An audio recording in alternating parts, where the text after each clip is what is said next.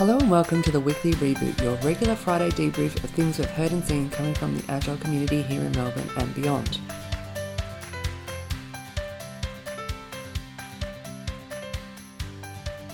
So, this week it's another mini hack, and it's all about confronting something that is holding us all back.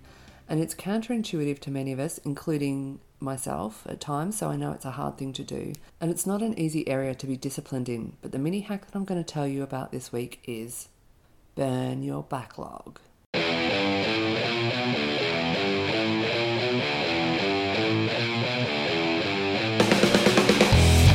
First, let's go to the definition of a backlog an accumulation of uncompleted work or matters needing to be dealt with. Or for a sexy agile team that's using an agile approach to their work, here's what the internet says. A well prioritized agile backlog not only makes release and iteration planning easier, it broadcasts all the things your team intends to spend time on, including internal work that the customer will never notice. This helps set expectations with stakeholders and other teams, especially when they bring additional work to you and makes engineering time a fixed asset. So it's really the ultimate to do list. Backlogs contain all the scope and items that you might possibly want to build for your product or project, and that makes them incredibly handy for agile teams who want to work on the next highest priority thing all the time.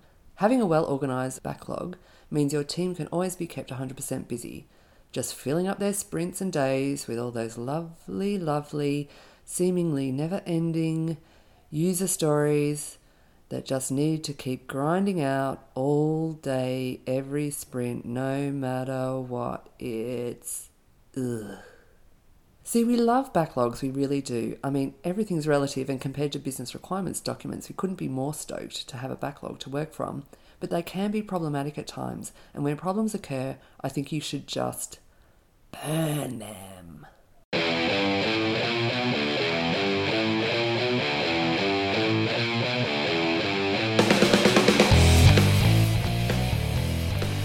Are backlogs problematic, or how do they become a waste rather than a tool that helps you? Let us count the ways. Backlogs can become graveyards where old features go to die. Did someone say something cool in a demo one day? Yeah, just stick it on the backlog. We'll get to it one day. Wink, wink. No, we won't. Hmm, shall we replatform the whole system so it's better? Sure, let's put that on the backlog. Hey, I think we need to refresh the UI of this app. Backlog. Did you realize there are over 100 itemized types of technical debt built up in the system? Just backlog it. Backlog it? That isn't a verb. Doesn't matter, put your grammar corrections on the backlog, please. We'll get to it when it becomes a priority. Hmm, something tells me we might be avoiding something. Backlogs like this that have become neglected junkyards of features and ideas that are never going to see the light of day just drag you down.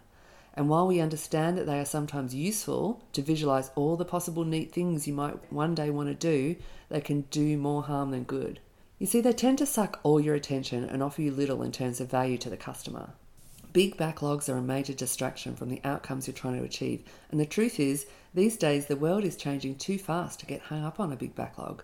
It's better to spend more time checking out your customer behavior and refreshing a smaller backlog more frequently than creating big mountains of features that you might never get to. So we say burn it, kill it off, archive it, put it somewhere where you're not even looking at it, where the sun don't shine. We've done this a few times with our company backlog because we just filled it up with junk.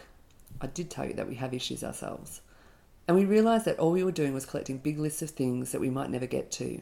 Sure, they were good ideas, but we also know that it's not the quantity of ideas that's important, it's the ability to make small bets to find out what ideas might be the good ones. At the time, we just put whole lists into an archive and said to ourselves, yeah, when we're not so busy, we'll go back and look at that. And friends, do you think we ever did? No, we didn't, because the reality is good ideas will keep coming back to you in different forms, so there's no danger really in killing off old backlog items. It's kind of like if you love something, Set it free. If it's important, it will come back. If it doesn't, it was never that important, or the world changed and something else is now more important. And that's probably the reality. The world changes and different things pop up that you want to jump on quickly, rather than trawling through a field of old things that will take time and mental processing to decide on. To prove to you all and to myself that burning a backlog doesn't have harmful side effects, I went through our archived items to see what date we had archived them.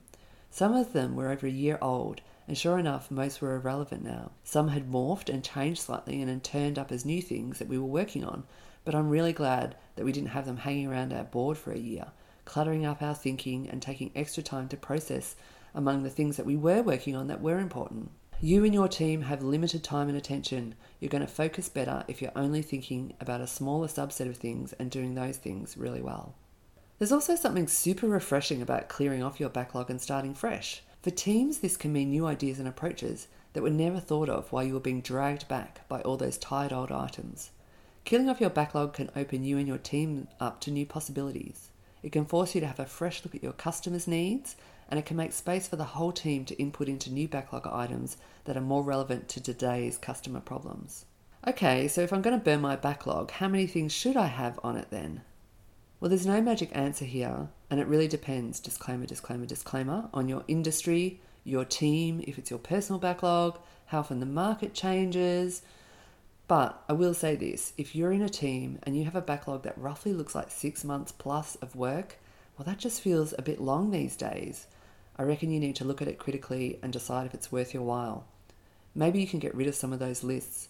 You can make them maybe high level ideas buckets, or hit the archive this list button, or create a maybe someday list, or just hide them somewhere, maybe behind that door over there, or just mm, put them in a flame retardant bin and burn them.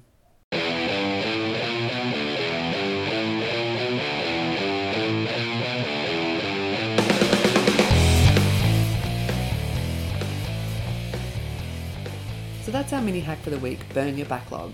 Best of luck with it. We'd love to hear how it goes. Now, if you have any suggestions of what you'd like to hear on the podcast, or maybe you want to be on the podcast, you can email us at rebootme at rebootco.com.au or email me, alex at rebootco.com.au. We read everything and we'll respond to everything. Tell me how it was to burn your backlog. I'd love to hear about it. The weekly reboot is your Friday debrief of things we've heard and seen coming from the Agile community here in Melbourne and beyond. Rate, review, and importantly, subscribe to us in your podcast app to get it in your ears every Friday and we'll be back there again next week, Friday at 4 pm.